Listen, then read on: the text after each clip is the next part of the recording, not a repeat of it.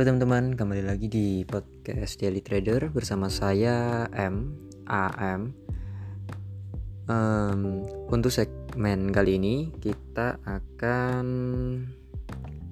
belajar mengenai um,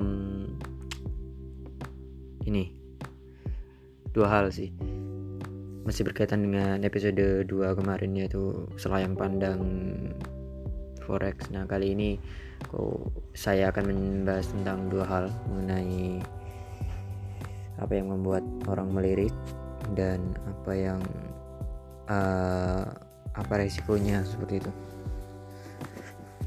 Nah, untuk hal pertama, apa yang membuat orang melirik ada dua hal itu kelebihan dan bagaimana cara mendapatkannya mendapatkan cuannya seperti itu dan sebelum itu mari kita ulas ada apa saja sih sebenarnya kelebihannya. Ada beberapa kelebihan dibanding investasi yang lain. Yaitu pertama untuk trading forex ini bisa dilakukan di mana saja. Ya saham bisa dilakukan di mana saja juga walaupun memang um, tidak seluas forex ya. Artinya um, ketika saya ingin bertrading mata uang dari Swiss gitu Swiss franc. Jadi kita tidak perlu ke apa ya di negara Swiss gitu. Itu bisa bertransaksi. Kalau saham kan uh, cukup sulit lah untuk kita bisa bertransaksi atau trading saham dari negara lain. Ada sih kalau kita mau trading trading uh, saham luar negeri uh, seperti seperti halnya kita trading saham di Indonesia ya. Ada ada broker yang menyediakan itu. Dan kita juga tetap bisa mendapatkan apa dividen dari saham itu. Nama brokernya salah satunya adalah eToro kalau tidak salah. Ini saya bukan ini ya bukan. Jadi podcast ini bukan untuk uh, jualan atau marketing broker tidak. Nah, ini mengedukasi intinya. Ya kembali lagi ke itu tadi kelebihan trading forex itu bisa dilakukan di mana saja. Kita bisa uh, ya sambil tidur sambil melakukan hal aktivitas lain lah di di rumah. Lalu yang kedua bisa jual atau beli kapan saja. Artinya uh, trading forex ini bisa uh, ditradingkan selama 24 jam. Artinya kapan saja ini bisa dilakukan selama 24 jam dari Senin sampai Jumat di hari open market. Beda dengan investasi lain seperti halnya saham. Kalau saham kan buka hanya Senin sampai Jumat jam 7 pagi hingga jam 5 sore kalau tidak salah ya ya intinya tidak 24 jam seperti itu. Maka dari itu kalau kita melihat grafik-grafik harga di saham bila dibandingkan dengan forex grafik saham itu banyak open gap open gap seperti itu. Karena ada ada waktu jeda. Kalau di forex itu open gap hanya terjadi antara Jumat ke Senin. Nah, ketika hari, Sab hari Sabtu dan Minggu ada berita besar, biasanya ada open gap di situ, ada perbedaan harga. Nah, itu kelebihannya. Dan transaksinya tuh kalau forex lebih paling besar ya di antara yang lain. Ya di atas berdasarkan datanya Bank of International Settlement sih, sebuah lembaga yang menaungi bank-bank dunia itu mengatakan bahwa 5,3 triliun per hari. Tapi ada juga data yang mengatakan bahwa di atas 6, 6 triliun dolar per hari ya. Kalau saham NYSE sendiri yang ada di Amerika itu bursa paling besar di dunia saja hanya mencapai 300 miliar dolar itu per harinya kurang lebih. Itu bila bila dikalikan 30 hari atau 20 hari open market selama sebulan pun masih belum bisa mengimbangi uh, transaksi forex selama sehari. Lalu yang ketiga, trading forex menyajikan peluang keuntungan dua arah. Artinya apa? kalau trading forex kita bisa uh, apa? Ketika kita uh, ketika harganya turun kita bisa untung. Harga naik pun kita bisa untung. Selama prediksi kita benar. Kalau di saham kita hanya bisa memprediksi naik ya. Kita menunggu harga bawah baru kita buy untuk menghasilkan keuntungan yang baik seperti itu. Atau kita berharap uh, berita itu baik akan produk itu ketika membaikkan harganya akan naik. Nah itu yang dicari di saham. Walaupun memang keuntungannya di lain di lain dari itu atau capital gainnya itu ada dividen. Tapi kalau di forex tidak ada dividen namun bedanya memang kalau harga turun forex bisa untung. Kenapa bisa untung? Karena ada ada namanya konsep hedging. Konsep hedging ini seperti ini. Kalau forex itu kan ada pair ya teman-teman kalau kita trading forex itu kita tidak trading dolar saja itu tidak kita tradingnya euro USD jadi dua pair ketika kita prediksi akan euro akan naik atas USD maka kita membeli nge, ngebuy euro. Tapi pada waktu bersamaan kita sedang nge-sell USD seperti itu. Nah, ketika ternyata kita memprediksi harganya turun, harganya nih euro akan turun, kita bisa nge-sell nge-sell euro dan pada waktu bersamaan kita nge-buy USD. Itulah kenapa ketika harga itu pun turun, kita bisa tetap jual.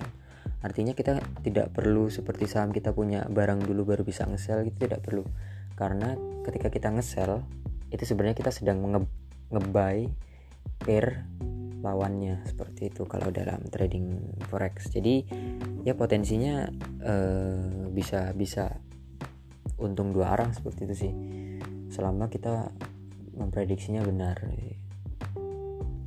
Nah mata uang yang paling besar di transaksikan itu kalau di di di apa? Di dunia itu ada tujuh pasangan ya pasangan mata uang. Walaupun yang di trading kan banyak kalau yang major pair atau mata uang utama itu pasangan pasangan mata uang utama itu ada tujuh di antaranya adalah Euro USD USD JPY GBP USD ini yang paling besar lah di antara yang lain lalu ada NZD USD USD CHF, AUD USD, dan USD CAD. Intinya ada Euro, Jepang, Yen, Great Britain Pound Sterling, lalu ada New Zealand Dollars, lalu Kanadian, lalu ada Australian Dollars dan Swiss Franc. Nah, itu ya. Itu yang paling besar. Namun ada mata uang yang lainnya yang bisa kita transaksikan.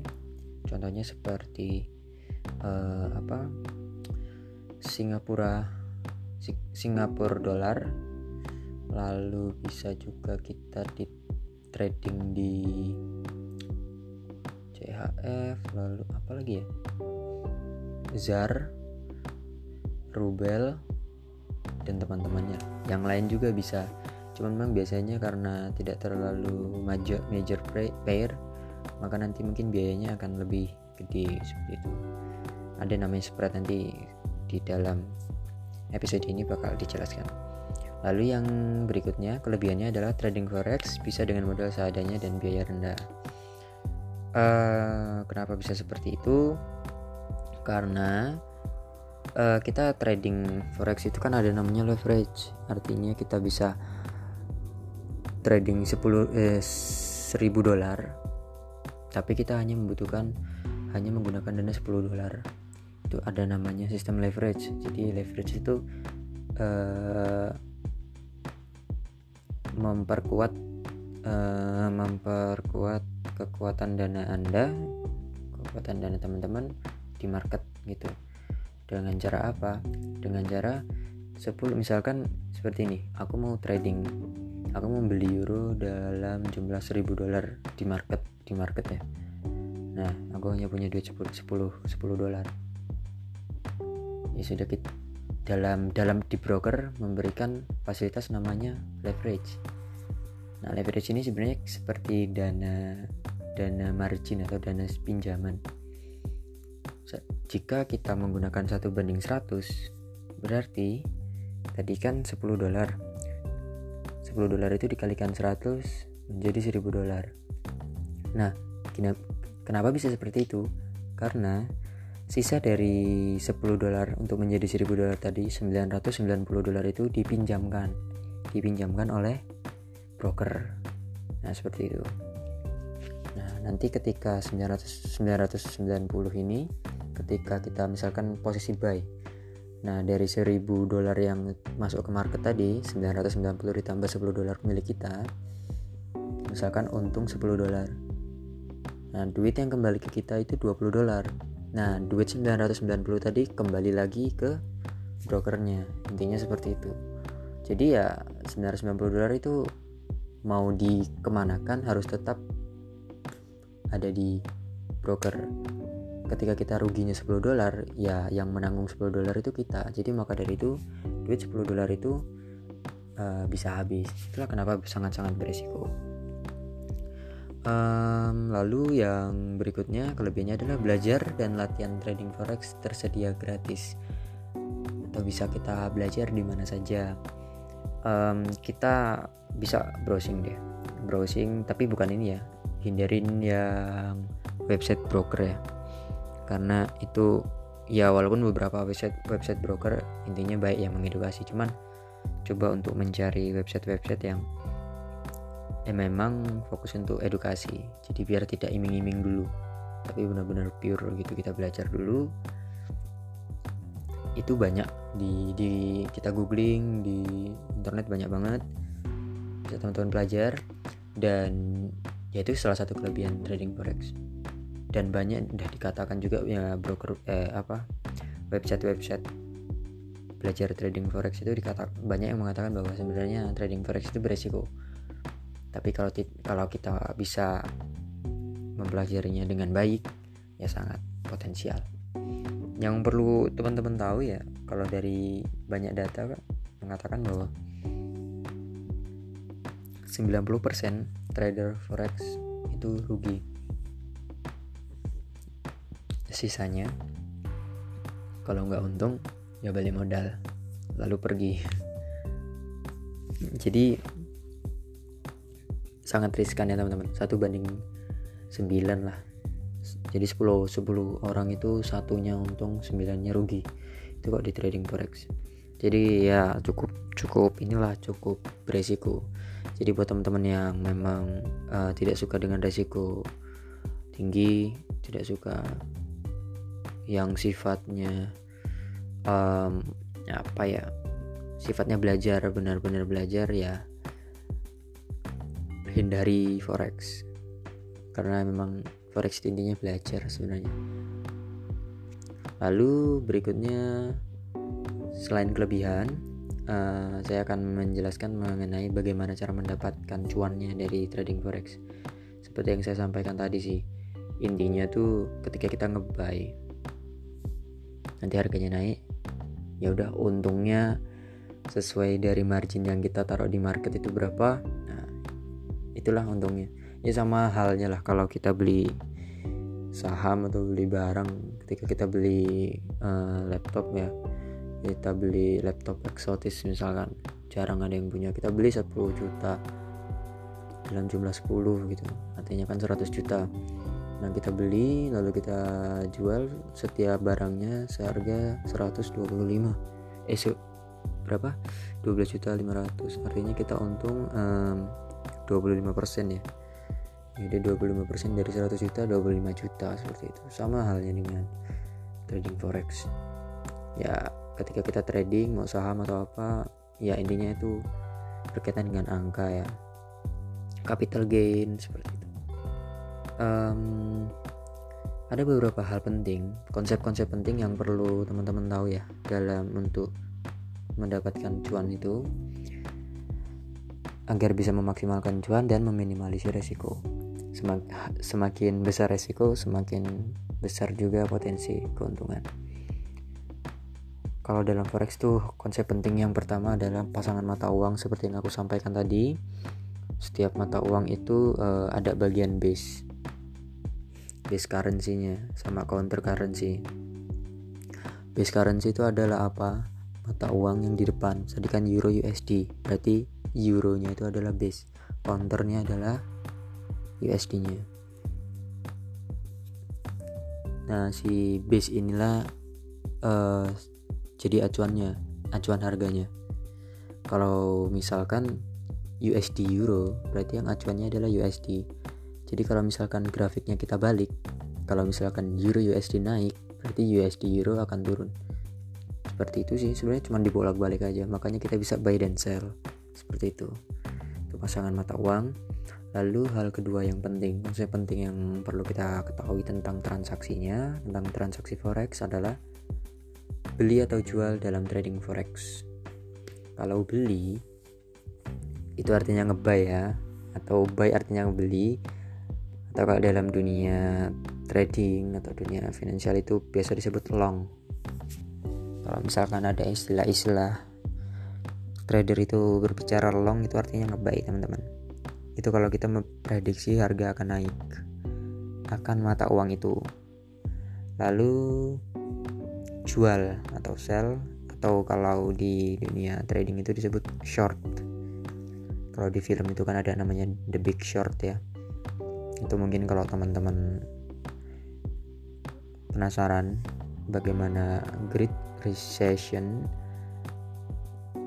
2008 itu bisa tonton the, uh, apa The Big Short.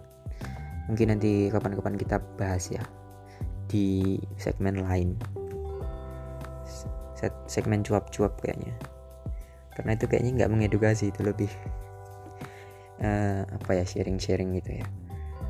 Lalu konsep penting yang ketiga ya berikutnya itu rate atau nilai tukar atau harga kalau di platform itu ya setiap mata uang punya harganya masing-masing ya. Harganya beda-beda.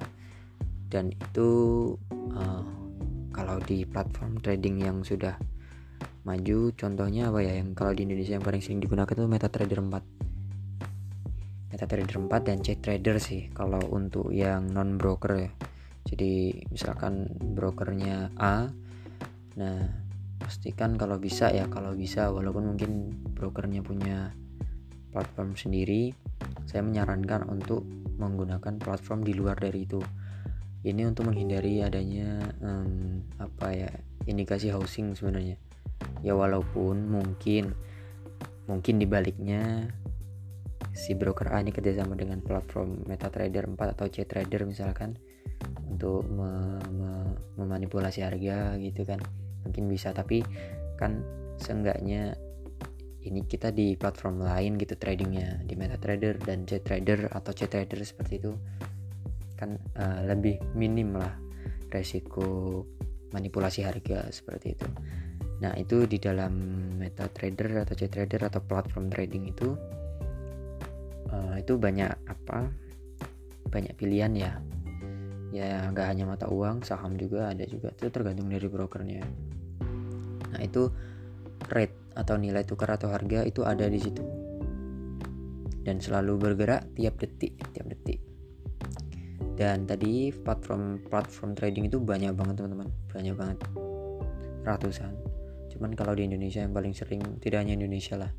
Kalau misalkan ngeliat di Instagram itu yang sering di screenshot itu biasanya MetaTrader. 4 karena paling ramah untuk di HP Android apalagi. Lalu poin berikutnya yang penting adalah selisih harga. Nah ini spread. Ini salah satu yang penting juga. Jadi kalau teman-teman milih broker gitu ya lihat spreadnya. Lihat tipe akunnya lihat spreadnya bagaimana.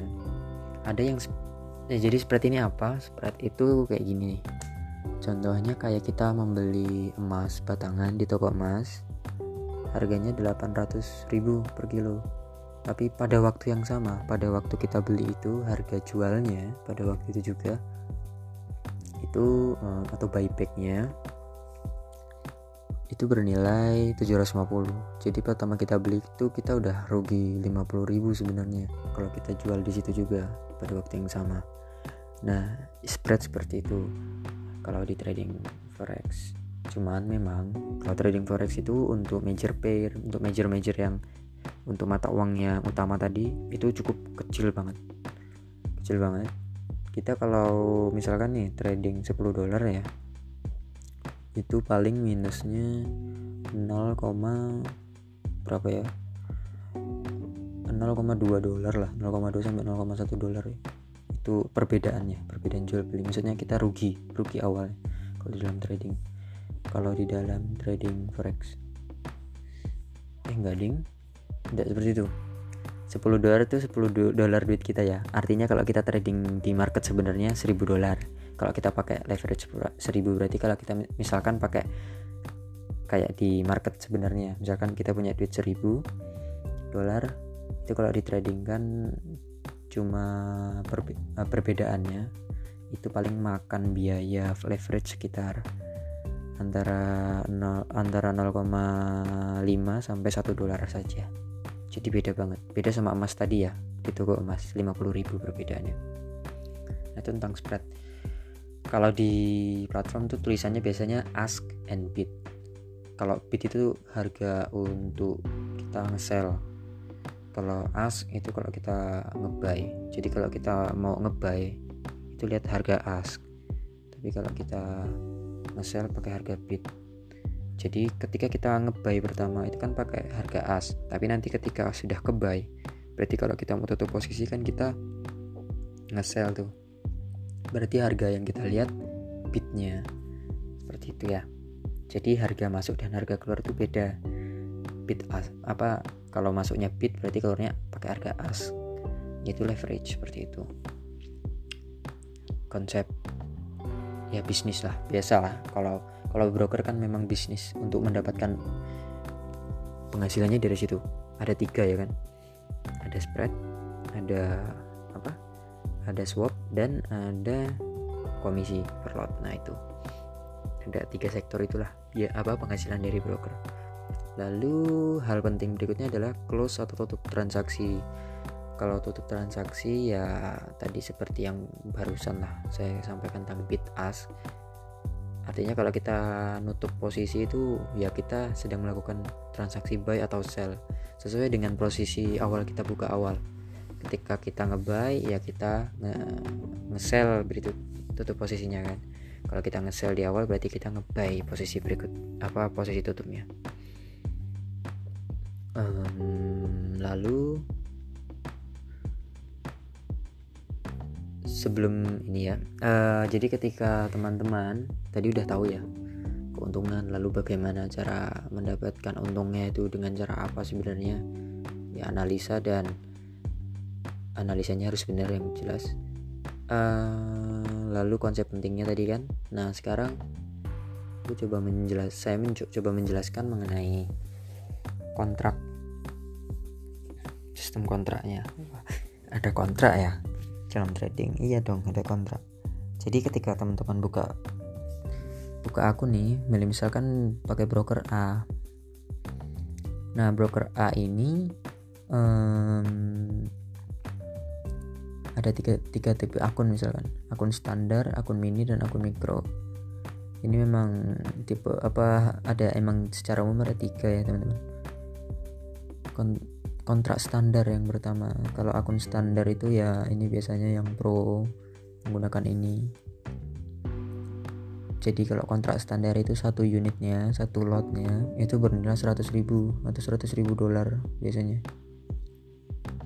Jadi kalau misalkan teman-teman pakai leverage pembuka akun standar leverage 1 banding 100 artinya untuk bisa satu lot itu membutuhkan dana 1000 dolar kalau leverage nya 1 banding 1 ya berarti satu lotnya 100 ribu dolar itu sih.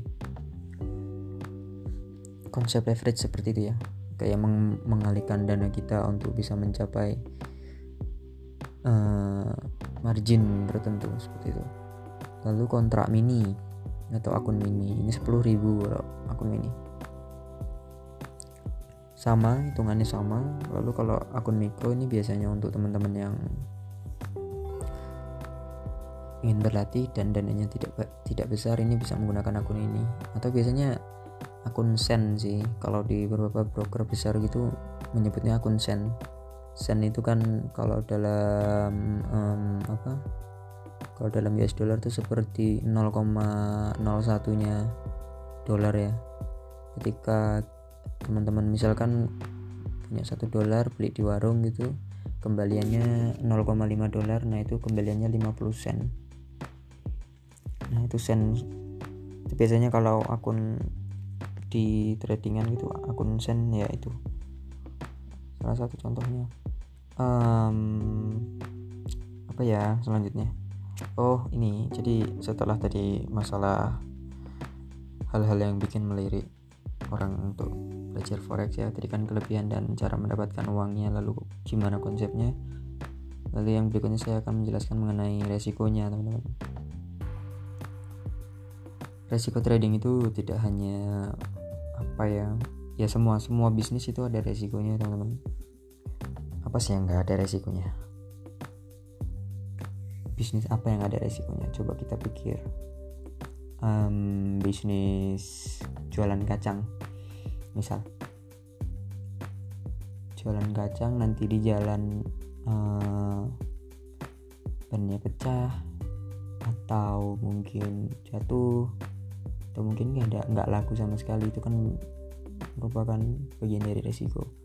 Belum nanti ancaman mungkin terjadi apa gitu kriminalitas itu saya rasa semua bisnis yang memang bisnis beneran ya itu semua memiliki resiko ya teman-teman. Nah begitupun dalam trading forex sih. Kita bisa cuan juga sebenarnya kalau dalam trading forex itu intinya adalah manajemen resiko sebenarnya kalau trader-trader pro yang sudah memang berpengalaman udah veteran biasanya mereka selalu mengatakan bahwa keuntungan itu urusan nanti. Hal yang pertama perlu kita lihat adalah resiko. Jadi ketika kita buka posisi itu langsung berpikir tentang resikonya. Ketika saya buka posisi ini ini beresiko untuk rugi sampai berapa seperti itu itu kalau untuk trading forex yang apa masukan dari dari yang pro pro seperti itu nah ini aku coba menjelaskan beberapa poin penting dalam resiko yang ada di forex itu ya. Pertama, hal pertama adalah volatilitas. Volatilitas yang ada di trading forex itu jauh lebih tinggi ya dibandingkan dari market yang lain, saham, reksadana, obligasi, deposito dan ya yang lainnya lah. Kalau kita lihat harga-harga lain gitu. Forex itu salah satu yang paling fluktuatif. Mungkin tapi kalau dibandingkan dengan oil oil tahun ini ya paling fluktuatif ya. Paling volatil kalau oil bahkan sampai minus. Kawan-kawan kita juga kalau ada waktu dan mungkin punya kesempatan bahas oil seru kayaknya kenapa bisa harganya jadi minus gitu kan um, kembali lagi tentang volatilitas ya forex itu paling besar volatilitasnya Kenapa? Karena memang selalu ditransaksikan tiap hari. Setiap hari ada yang bertransaksi, ada bank, ada pemerintah, ada apa lagi? Ada perusahaan-perusahaan internasional gitu yang melakukan transaksi. Itu biasanya memang uh, apa membuat market juga bergerak, harga juga bergerak gitu. Volatil lah intinya Lalu resiko leverage yang kedua, ya seperti yang aku katakan tadi, leverage semakin tinggi ya semakin beresiko. Sarannya ya satu banding 100 lah untuk yang masih pertama pemula. Lalu untuk resiko berikutnya adalah broker forex. Ini salah satu hal penting sebenarnya. Jangan sampai salah memilih broker ya teman-teman. Kalau di Indonesia ini cukup parah ya broker-broker bukan broker sih ini kayak perusahaan-perusahaan menurut saya bukan trading tapi mengatasnamakan trading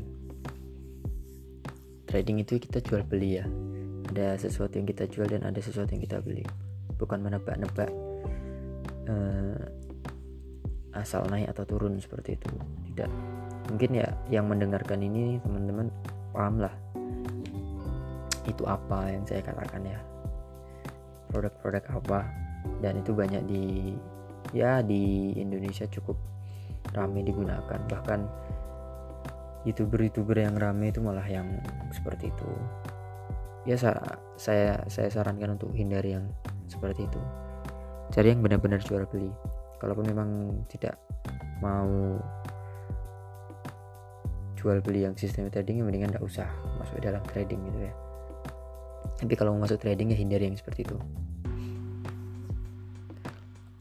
Karena broker-broker nih broker-broker forex ini um, beberapa tuh kalau dari ya diskusi diskusi forum-forum itu ada yang uh, apa ya market maker market maker. Ya walaupun memang banyak market maker tapi market maker di sini artinya adalah kayak bandarization gitulah in house artinya mereka membuat harga mereka sendiri bukan dari bursa.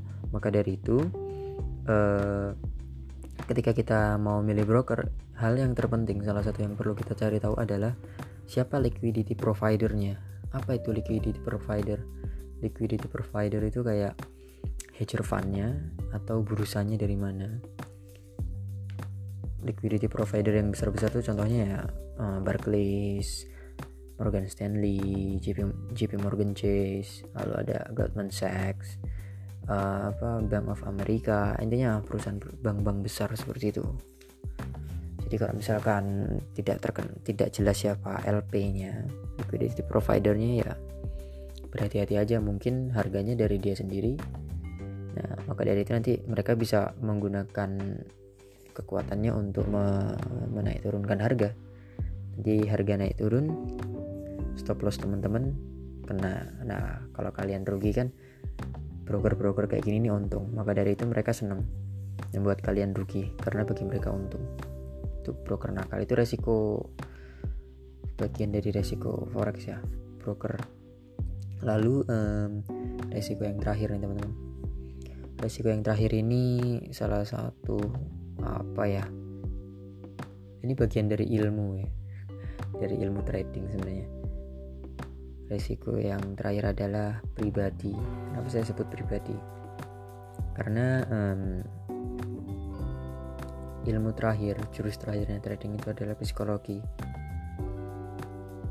Psikologi diri bukan psikologi, psikologi pasar psikologi pasar itu masuk ke dalam analisa ya tapi kalau dalam uh, pengontrolan diri itu ya masuk ke psikologi diri artinya ketika teman-teman sudah paham tentang analisa sudah jago analisa fundamental, teknikal, indikatornya sudah banyak, literasi ekonomi juga sudah bagus seperti itu. Jurus terakhir yang perlu dikuasai itu adalah mengontrol diri. Karena banyak trader-trader gagal sebenarnya salah satunya adalah dari mengontrol diri ini. Kalau belajar kita bisa bisa lah banyak belajar di forum-forum seperti itu, website-website yang menyediakan uh, edukasi trading forex. Nah, tapi edukasi psikologi ini ada, cuman tuh kembali ke kita masing-masing. Nah, ini salah satu resiko juga ya teman-teman. Jadi contohnya tuh seperti ini kalau psikologi trading itu. Kalau kita misalkan membuka posisi nih, saya punya trading plan, saya buy lalu risk risk rewardnya RR nya satu banding tiga misalkan um, lalu untung ya untung sampai eh rugi rugi sampai um, nyaris nyaris ke rasio satu itu. Masih 0,9 misalkan. 0,9 dari rasio 1 belum menyentuh stop loss. Dan ternyata saya takut wah dari ini sepertinya memang sudah nggak bakal balik ya. Jadi saya tutup rugi. Ini ternyata di 0,9 itu harga itu balik dan malah menyentuh take profit take profit dari dari target kita. Yaitu rasio 3 itu rasio 3 ke atas.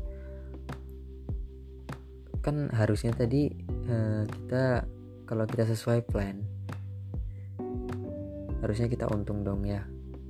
Tapi karena mungkin tadi karena distraksi bahwa sudah takut sudah ini sudah itu wah nanti kalau harganya ini seperti ini wah kalau nanti harganya ini seperti ini.